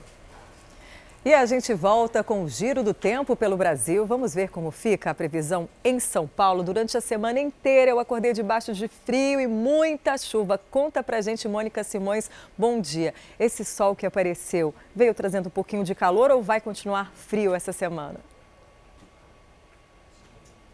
Oi, Patrícia, bom dia para você, bom dia a todos. Olha, eu sou friorenta, o solzinho aí deu uma animadinha no pessoal aqui no Parque do Ibirapuera, mas ainda tá frio, Patrícia. Inclusive, vou pedir pro meu cinegrafista, o Thiago, mostrar o céu, olha só. Um céu azul, típico de primavera, mas ontem, Patrícia, sexta-feira, tivemos a madrugada mais fria do mês de novembro dos últimos 43 anos. Os termômetros apontaram 10,2 graus. Muito frio, Patrícia. Agora, a mínima prevista para esse mês de novembro é 17 graus. Ainda tá ali, né, Patrícia? Não é nem tão frio, nem tão calor. Hoje, o termômetro não passa dos 21 graus, mas, como eu te falei, Patrícia, Tá frio demais, a gente vê aqui no parque muita gente tomando água de coco, muita gente se exercitando, bicicleta, caminhadinha, corridinha. Mas vou te falar uma coisa, Patrícia. O bom mesmo hoje é se esquentar nas cobertas, chocolate quente e quem sabe um cafezinho. Eu volto ao estúdio do Fala Brasil. É, aqui a gente está movido no café, acordamos cedo, ainda mais com esse friozinho, né? Obrigada, Mônica. Aproveita aí seu cafezinho e esse pouquinho de sol aí que ajuda a esquentar um pouquinho, né? Vamos agora para Belém? será como que será a previsão por lá? Vamos falar com a Poliana Gomes. Bom dia para você. Como é que fica o fim de semana aí na capital paraense? Oi, Patrícia, bom dia. Bem, por aqui hoje o tempo amanheceu bem fechado, mas agora já começou a esquentar um pouco. O sol está querendo aparecer, mas segundo a meteorologia, né, para amanhã desse sábado, o céu deve ficar com muitas nuvens, nublado e há até possibilidade aí de chuva a qualquer momento. A mínima para esse sábado é de 24 graus e a máxima de 30. Já amanhã, o sol também deve aparecer, mas estão previstas chuvas a qualquer hora do dia ou da noite. A máxima vai ser de 29 graus e a mínima de 23 no domingo. E a gente até destaca aqui que nesses últimos dias o Instituto Nacional de Meteorologia emitiu alerta amarelo para Belém, região metropolitana. Isso indica aí que essas chuvas previstas elas podem vir acompanhadas de rajadas de ventos, é, tempestades, trovoadas e ocasionar também alguns pontos de alagamento e até queda de árvores. Então é importante que as pessoas estejam em alerta alerta e a dica é claro, se for sair, já leva junto um guarda-chuva para ficar prevenido. Aqui no portal da Amazônia, onde nós estamos, por exemplo, é um dos principais pontos turísticos de Belém, costuma ter sempre uma grande movimentação, principalmente aos finais de semana. Mas como vocês podem perceber, agora muita tranquilidade, né? Por conta então aí é, dessa indicação meteorológica, muitas pessoas estão evitando atividades ao ar livre, estão optando agora, né, por outro tipo de programação. Aqui em Belém a gente não está acostumado, né, com essa temperatura mais amena. Para a gente normalmente é muito calor e nós estamos vivendo um período aí de friozinho bem atípico aqui na capital. Voltamos ao estúdio do Fala Brasil. Obrigada, Poliana. É o inverno amazônico, né? Sempre marcado por muita chuva, mas as temperaturas realmente estão mais amenas do que o normal para boa parte do país, né? E a gente continua na região norte, agora a gente vai para Manaus, onde está a Natália Teodoro, que tem a previsão do tempo para a gente. Aí o sol já apareceu, né? Bom dia. Bom dia, Patrícia. Sim, a gente começou o dia ensolarado, tá fazendo calor, mas nem tanto, assim como os meus companheiros aí de Belém, por aqui também a gente está no inverno amazônico, é por isso que as temperaturas ficam mais amenas. Tá fazendo agora 28 graus, mas tem um ventinho que dá uma amenizada no nosso calorão amazônico. Trouxe vocês para passear num visual maravilhoso, que é a nossa Praia da Ponta Negra. A gente está aqui, ó, diante da ponte sobre o Rio Negro. Nessa nossa paisagem, a gente gente tem uma longa faixa de areia, né? Isso é consequência da vazante. Durante o verão amazônico, as águas do rio vão descendo porque chove bem menos. Agora, que vai começar, né? A gente está aí entrando no inverno amazônico, passa a chover com maior frequência e com o passar dos meses, aí a faixa de areia volta a ficar fininha, as águas do rio começam a subir. Lá embaixo já tem muita gente aproveitando as águas mornas do Rio Negro, né? Aproveitando esse sábado ensolarado. No céu tem muitas nuvens, porque para hoje há previsão de chuva a qualquer hora do dia aqui na capital amazonense, assim como amanhã também. As máximas devem chegar aos 32 graus. Eu volto ao estúdio do Fala Brasil. Praia de Água Doce, obrigada, viu, pelas suas informações. Agora a gente vai para o sul do país. A Mel Albuquerque conta os detalhes da previsão do tempo no Rio Grande do Sul. Eu achei que você ia aparecer cheia de cachecol aí para mostrar esse frio no sul, mas pelo jeito não está tão frio assim, né? Bom dia, Mel.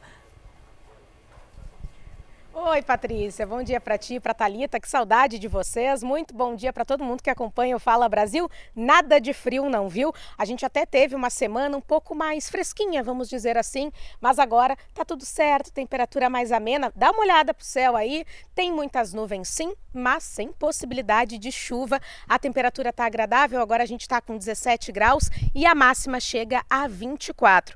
Amanhã o cenário é bem parecido, só que a diferença é que o céu vai estar tá mais limpinho sem essas nuvens todas aí, vai estar tá azul, azul, viu? E a temperatura também vai ficar bem parecida, máxima aí de 24 graus. Então, temos um final de semana muito bom para aproveitar, relaxar nesse solzinho, tranquilo. Quem está de folga, então, vai aproveitando os parques, vai caminhando, vai fazendo aquele exercício que gosta, vai passear com o cachorro, vai tocar a vida aí, como eu costumo dizer aqui em Porto Alegre. Então, tudo certo, sem possibilidade de chuva e a semana também vai iniciar assim, viu? A gente só tem uma previsão de chuva lá para o final da semana, mas até lá tudo pode mudar, porque a gente sabe muito bem como é que é Rio Grande do Sul, né? Um dia a gente está com temperatura de 10, no outro de 30, então a gente vai se virando do jeito que dá e haja saúde. Voltamos ao estúdio do Fala Brasil. Mel, saudades também ia falar isso. Haja saúde, mas não é só no Rio Grande do Sul, não. A gente não dá para previsão, não dá para ver a previsão de dois dias para adiante, não, porque muda tudo. Você fala, ah, vai fazer frio na quarta-feira. Chega na quarta-feira, então, São Paulo, às graus. vezes, a gente tem quatro estações no mesmo dia, é né? É chuva, é frio, é calor, é meia estação. Você põe um gorro, depois põe um óculos de sol. É uma loucura. E a gente pensa em tudo no final. Haja saúde. É isso que a gente pede, muita saúde para a gente. Obrigada. Daqui a pouquinho a gente volta a viajar pelo Brasil. E atenção para o mau tempo no litoral da Bahia. Pescadores estão sofrendo, viu, com o mar agitado. Dá só uma olhada. Em Salvador, vários barcos de pesca se desprenderam por causa do mar revolto a Marinha emitiu um alerta por causa dos riscos. Militares foram até o local, mas nenhum acidente foi registrado. E está aberta a temporada de cruzeiros no Porto de Santos, o maior da América Latina. A expectativa é de que mais de 800 mil passageiros passem pelo terminal no litoral paulista. Serão 16 navios com mais de 140 escalas no Porto Santista, o maior da América Latina, com milhares de pessoas passando por este saguão. Uma delas, a Pietra, que vai comemorar o aniversário de 7 anos no navio. Ah, eu acho que vai ter bastante coisa bem legal. É a segunda vez. Agora esse ano a gente está indo, minha filha vai fazer 7 anos amanhã para comemorar o aniversário dela. Nas embarcações, os passageiros encontram um ambiente de luxo e glamour com várias opções de lazer a bordo 24 horas por dia. O lançamento oficial da temporada nacional foi marcado por uma cerimônia dentro do primeiro navio a atracar em Santos. Também estamos muito felizes de poder retomar a atividade econômica, auxiliar, uh, impulsionar uh, o trabalho, a geração de empregos, receitas para os destinos que nós visitamos. A temporada mais longa dos últimos 10 anos vai até 16 de abril de 2023, com navios em escalas nacionais e internacionais. Neste terminal no Porto de Santos acontece a maioria dos embarques. 60% dos passageiros começam a viagem por aqui. Nós temos aí uma expectativa que embarque aqui pelo, pelo Concais, pelo Porto Santos, 440 mil passageiros. O Porto de Santos ele é embarque e desembarque, então, portanto, passarão por aqui 880 mil passageiros. Expectativa para um setor que esperou dois anos pela volta dos passageiros. Nos próximos seis meses, o turismo marítimo deve movimentar 3,8 bilhões de reais em todo o Brasil.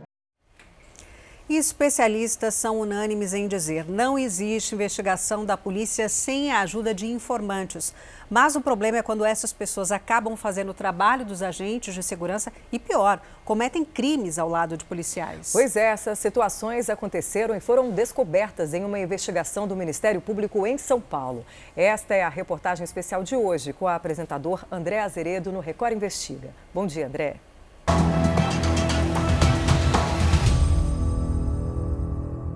Bom dia. Uma investigação do Ministério Público contra o crime organizado na Grande São Paulo acabou desvendando uma enorme rede de corrupção policial. Interceptações telefônicas mostram como policiais civis, militares e informantes extorquiam traficantes e até empresários. Os promotores denunciam que os policiais e os informantes a serviço da polícia roubavam armas e drogas dos criminosos para vender para outras quadrilhas. O Record Investiga te mostra agora os detalhes dessa operação. Durante o depoimento a um promotor de justiça, o empresário fica invocado. Então, já quer conversar, nós vamos conversar. Ele é Hassen Abdul Kalek, dono de uma casa de prostituição. Hassen está sendo interrogado porque o Ministério Público descobriu que ele pagou propina para um importante delegado da Polícia Civil Paulista. Ele entrou na minha boate procurando algo de ilícito. Ele falou que tinha droga dentro do meu estabelecimento. Quanto que ele pediu? É, 10 mil reais para não, não trazer cachorro lá para cheirar. O promotor insiste e Hassen confessa.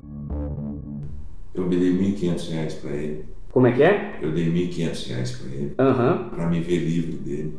O promotor repete a pergunta para não sobrar dúvidas de quem recebeu o dinheiro. Mas eu entreguei o dinheiro diretamente pro Dr. Peretti. Foi só esse pagamento? Só. Um Tá, tipo. 1.500 reais. Peretti é o sobrenome do delegado de Salesópolis, Eduardo Peretti Guimarães. Homem de longa trajetória na Polícia Civil de São Paulo, que foi chefe de grupos de operações especiais como o Garra e o GOI.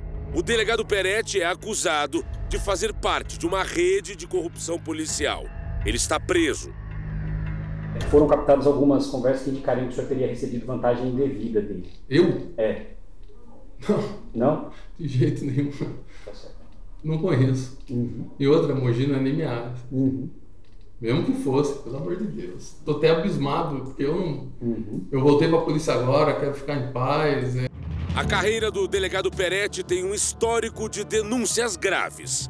Tanto é que em 2017 ele foi demitido da Polícia Civil após ser condenado por obter vantagens indevidas. Ele voltou para a polícia no ano passado, 2021, por determinação da Justiça. Em 2008, o delegado Peretti já tinha sido denunciado por cobrar propinas de desmanches de carros e também de donos de máquinas caça-níqueis. Na época, ele era chefe de um grupo especial da Polícia Civil em Mogi das Cruzes. Ele negou os crimes. A operação do Grupo de Repressão ao Crime Organizado do Ministério Público, o GAECO, identificou e prendeu 13 pessoas por participarem de uma quadrilha de extorsão de criminosos. Dois policiais militares e quatro civis, entre eles o delegado Eduardo Peretti. Os principais alvos dos policiais eram traficantes de drogas e de armas da região do Alto Tietê e de alguns bairros de São Paulo. Os grampos telefônicos do GAECO flagraram um traficante reclamando do valor da extorsão. Três contos dá para pagar. Conversar pessoalmente, já para a gente resolver essa questão de valores, data. A gente vai trocar um papo referente aos caras da militar. Porque os caras pediu muito caro, né, chefe? 15 mil é muito dinheiro. A investigação do Ministério Público mostrou que essas extorsões eram feitas em parceria entre policiais e informantes, também conhecidos como gansos. Os gansos conseguem informações sobre os criminosos e também acabam fazendo o trabalho sujo para os policiais corruptos. Os promotores tratam o grupo como quadrilha. Esse policial militar que está preso diz que nunca ouviu falar dessa quadrilha. O senhor tem envolvimento com prática de extorsão para subtrair drogas? Não, senhor. Arma? Não, senhor. Nunca chegou a conversar a respeito desse tipo de. Não, senhor. Mas em escutas telefônicas, Jorge Luiz Cascarelli teria falado com um informante sobre uma carga de cocaína. O Ministério Público afirma que o grupo não tinha feito uma apreensão, mas sim acabado de roubar a droga de um traficante. Tem outro carro aí? Não vai dar pra levar na viatura, não. Pasta base, muita coisa. Olha o tamanho da caixa que eu estou na mão, tem uns 3 quilos. Outro policial, o agente Ronaldo Batalha de Oliveira, da Polícia Civil, também foi preso por pertencer ao mesmo grupo. Nardo, como é chamado, confirmou que usa informantes nas investigações em Mogi das Cruzes. Ele me passa algumas informações, ele seria uma espécie de, de informante. Tá. Ele fala algumas coisas que estão acontecendo na cidade, ele sempre me fala de alguns crimes que estão ocorrendo, e dependendo do crime eu vou lá e prendo. O problema, segundo o Ministério Público, é que nem sempre isso acontece. O ganso, muitas vezes, ajuda na hora de roubar ou extorquir um criminoso, como comprova essa conversa entre dois gansos. Eles falam que vão contar com a ajuda do policial Nardo para roubar armas de um traficante. Quem que é o filho da que pode ir com a gente, mano? O Nardo, mano. Chega, ô Nardo. Qualquer coisa você mete os dedos, tira lá as armas que tem que entregar pro cara lá. O dinheiro vem, se não vem, nós tira mais alguma coisa pra nós e cana. Mas quem são essas pessoas que ajudam a polícia com tantas informações, o trabalho dos chamados gansos é legal? Fica restrito a dar somente informações? E se o informante interferir demais, pode colocar em risco toda uma investigação? Eles não são policiais, apesar de, às vezes, se apresentarem assim. Por que, que é ganso? Eles gostavam de aparecer como policiais. Então, quando um deles estava numa viatura da polícia, ele punha o pescoção para fora, assim, que nem um ganso, para aparecer, para verem que ele estava dentro do carro da polícia. O Ministério Público diz que esses homens, os gansos, estão presos porque cometeram crimes se passando por agentes da lei e ainda em parceria com policiais. Extorquiam criminosos que pagavam para não serem presos. Um desses gansos é João Felipe dos Santos, conhecido como Chico. Já fiz trabalho também pra, na, na Zona Norte. O que, que, é esse trabalho? Ajudar a fazer flagrante. Tá, mas o senhor é policial? Por que, que o senhor ia ajudar? Chico é muito próximo de Júlio César dos Santos Vilela, outro ganso da mesma quadrilha. Uma conversa entre os dois caiu no grampo das investigações. Eles combinavam o roubo de um ponto de venda de drogas. Chico, o cara aqui de Mogi é maior mamão, hein? O que tá com a arma guardada, só de prata dentro da casa do moleque tem 25 mil. Eu já era o bicho pegar aquela aquela biqueira. Júlio César negou o envolvimento com o tráfico e com a quadrilha de policiais. Para esse especialista, não existe investigação sem informante, mas é preciso limites nessa relação. Ganso que é usado para fazer acordos ilegais. Esse tipo de ganso, a corregedoria tem que ir atrás dele e, através dele, chegar no policial que está empregando ele. Não qualquer ganso, porque se a corregedoria for atrás de qualquer informante, a polícia fica cega, não tem mais informante no meio criminal. Procuradas, as defesas de João Felipe dos Santos, o Chico, e de Júlio César Vilela não quiseram se pronunciar. O Ministério Público disse que, por enquanto, não vai comentar sobre o processo porque está em sigilo. As defesas do delegado Peretti, do policial civil Ronaldo Batalha de Oliveira e do policial militar Jorge Luiz Cascarelli não retornaram nossos contatos. Os gansos são odiados pelos criminosos. Presos e agora sem a proteção dos policiais amigos, o desafio deles é ficar vivo. Preso já tô, né? Uhum. E se for CDP por eu vou morrer. O Record Investiga volta sábado que vem. É com vocês. E criminosos montaram uma central telefônica para aplicar golpes. Eles enviam mensagens a clientes de banco falando de um suposto problema e indicam o número 0800 para que a pessoa possa entrar em contato. Um aposentado perdeu quase mil reais dessa maneira. Tudo começa com mensagens supostamente enviadas por bancos. O texto afirma que tem um Pix a ser confirmado, dando até o valor. E caso não reconheça a transferência, é só ligar no 0800. É golpe com certeza é golpe.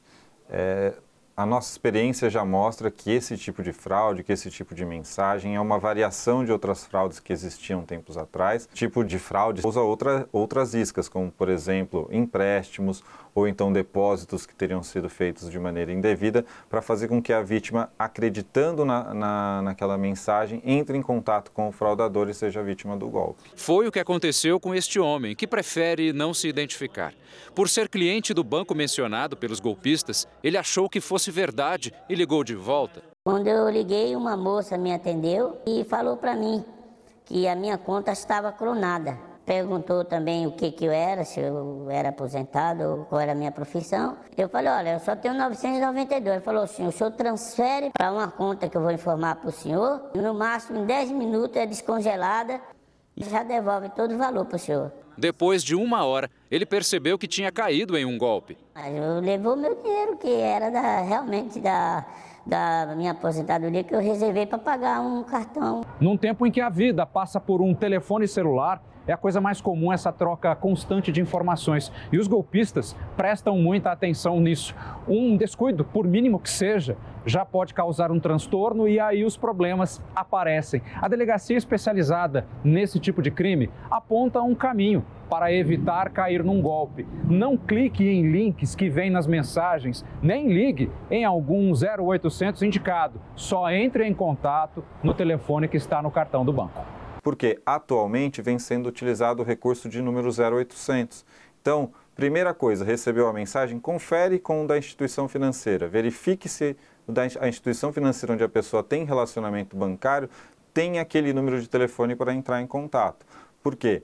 A, o objetivo do golpista é passar uma maior credibilidade utilizando esse número. Qualquer empresa pode contratar o número 0800 através da Anatel. Nós ligamos para o telefone da mensagem algumas vezes e em cada ligação uma pessoa diferente atendia. Dizia prestar serviço ao banco. Central de atendimento meu nome é Turvira, boa tarde, que posso ajudar? A Federação Brasileira dos Bancos diz que investe 3 bilhões de reais por ano em ações de segurança, mas alerta que os clientes devem ficar atentos ao receber mensagens e ligações. Suspeite sempre, porque banco não liga para você pedindo informações sobre sua conta, senha, número de conta, é, e na dúvida, ligue para o seu para o número de central de relacionamento do banco, de preferência ligue de um celular para a central de atendimento do seu banco, porque os golpistas é, no telefone fixo, principalmente, eles costumam segurar a linha. Infelizmente, a gente tem que desconfiar de tudo, né? Agora, 11 horas e quase, agora sim, 22 minutos pelo horário de Brasília. Se você está chegando agora ao Fala Brasil, seja muito bem-vindo. E quem está nos acompanhando desde as 7h30 da manhã, Obrigada pela sua audiência, pela sua companhia. Já tomamos café da manhã, agora estamos pensando o quê? No almoço, quase meio-dia. Mas olha que notícia boa que eu tenho para esse sabadão. A Mega Sena hoje pode pagar 55 milhões de reais. Que tal começar 2023 com 55 milhões de reais na sua conta? Você fica fazendo plano, você também? Ai, o que, que eu faria, o que, que eu faria? Priscila Doroche, me conte como é que está o movimento aí nas lotéricas. Muita gente sonhando, fazendo planos. Muita gente sim, Thalita. A gente pode ver essa lotérica aqui na região do Higienópolis bem movimentada, com fila, todo mundo aí fazendo esse jogo para tentar faturar sozinho ou pelo menos dividir, né? Eu não teria problema nenhum em dividir com 55 pessoas, ganhar um milhão dessa fatia. Acredito que vocês também não, né, meninas? Esse valor, se ele é aplicado no primeiro mês, o vencedor, se ele for uma única pessoa, pode faturar aí sem mexer nesses 55 milhões até meio milhão de reais. Agora, se a gente fizer um cálculo, né? A gente sempre gosta de fazer cálculo quando a gente fala com vocês, com o Gotino, com o Geraldo, dá para comprar em torno de 100 carros de luxo, 55 apartamentos no valor de um milhão de reais cada um, ou melhor ainda, né? Dá para deixar para quem gosta de aplicar o dinheiro, como eu falei, e faturar já no primeiro mês quase meio milhão, milhão de reais. Mas eu vou dar um recado para vocês eu fiz aqui o meu, ó, tá aqui já na minha mão, e eu tô saindo de férias. Então, Pati e Thalita, se eu não voltar, vocês já sabem o que, que aconteceu comigo. Posso estar tá dentro das pessoas que ganharam ou posso ter ganhado sozinha esses 55 milhões de reais. Voltamos ao estúdio do Fala Brasil. Priscila, divide com a gente. Você já falou que não tem problema nenhum em dividir essa quantia aí milionária, então vamos fazer um bolão. Eu e a Talita prometemos que a gente te paga na volta das suas férias aí o valor do bilhete, tá? A gente faz um pix para você e na volta a gente te ajuda a dividir esse dinheiro aí e saber como tarefa gastar, difícil, né? Tarefa Eu te ligo difícil. e falo assim, olha, já pode gastar por conta, tá? Que é por conta da casa. A partir de hoje estou monitorando todas as redes sociais de Priscila Doroche, todos os passos, para ver se ela não ganhou. Depois daquele, daquele grupo que ganhou, né, Patrícia, o bolão lá em Santos, teve gente que não participou e ficou desesperada, até fechou a empresa. Eu participo de todos os não, bolões. Não, eu não fico fora de nenhum. Eu Vai não que fico, eu fico eu aqui sozinha, gente. Se você estiver fazendo bolão, me chama também que eu participo. A gente divide com alegria, né? Priscila, boas férias para você, viu? E o verão está chegando e com isso a procura nas academias também ficou maior, né? Quem treina diariamente percebe o aumento de pessoas aí praticando atividade física. Menos de dois meses para o verão e tem muita gente que agora vai começar a correr atrás do prejuízo.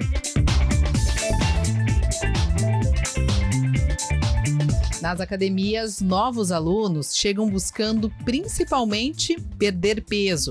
E neste ano a procura voltou ainda mais intensa depois de verões mais restritos. No começo do verão, ou numa, assim como no começo do ano, as pessoas é, buscam mais é, voltar, ficar em forma. A corrida pelo corpo sarado no verão não deixa de ser um start para a prática de atividades físicas, pois o corpo humano precisa se movimentar para estar saudável. Eu não posso replicar um treino em mim, que sou ex-atleta, para um idoso que está com uma lesão no joelho, que tem uma doença crônica. Então a gente tem os princípios do treinamento, por exemplo, especificidade do treinamento, considerando a individualidade biológica da população. E que possa ficar como uma mudança de hábito, que se torne rotina, ajude a prevenir doenças, melhorando a qualidade de vida. Mas se o foco é estar com o corpo em dia para o verão, de nada adianta só se exercitar.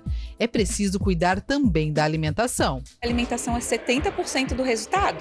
Então, que tal, né? Já que está começando a fazer atividade física, que tal começar a cuidar da alimentação, priorizar mais comida de verdade, né? Alimentos mais leves, frutas, verduras, cereais integrais, grãos, sementes, alimentos que sejam mais naturais possíveis, né? Luana explica ainda que os alimentos mais leves, integrais, devem compor o cardápio, que deve ter frutas e legumes na composição, e que não deve ficar restrito só para perder peso para o verão devem ser colocados nas refeições diariamente, em todas as estações. Começa mudando a tua alimentação, com isso tu vai ficando mais estimulada, começa a se exercitar, vai elevando a tua vibração, a gente vai ficando mais feliz, vai aumentando a autoestima, o corpo vai mudando e a gente vai ficando muito mais feliz quando veja mudou a vida inteira, né? É a autoestima. Chega assim, primavera, um pezinho no verão, todo mundo começa a correr atrás do prejuízo. Aí chega as festas de fim de ano, a gente coloca o pé na jaca e depois começa atrás do prejuízo de novo, né? Uma onça pintada está inspirando crianças que vão participar de um concurso de desenhos no Paraná. O concurso tem uma protagonista, a Indira, uma onça pintada bastante conhecida dos biólogos e turistas do Parque Nacional do Iguaçu. A Indira, basicamente, a gente viu nascer aqui em 2018. Ela foi registrada com dois, três meses de idade. As onças ficam com as mães até mais ou menos dois anos de idade. E a mãe da Indira, a Tiaia, desapareceu quando ela tinha só um ano. Então, contra todas as possibilidades, a Indira sobreviveu. A ideia do concurso é envolver crianças com até 12 anos de idade que moram nas 14 cidades lindeiras ao parque. A ideia é que as crianças se inspirem na história da Indira para fazer o desenho. E o vencedor vai ganhar um pacote de passeios aqui em Foz do Iguaçu. Para participar, o candidato precisa se inscrever e enviar o desenho, que deve ter sido feito à mão, até o dia 11 de novembro. O Dia da Onça Pintada é comemorado em 29, no final do mês. Nesse dia, haverá um evento no Centro de Visitantes do Parque Nacional do Iguaçu, onde será indicado os três melhores desenhos. Então a ideia é que as crianças se conectem tanto com o parque quanto com as nossas onças. E o Fala Brasil edição de sábado fica por aqui. Obrigada pela sua companhia e aproveite bem o seu fim de semana. Obrigada pela sua audiência. Um ótimo dia. Você fica agora com The Love School. Tchau, tchau. Obrigada.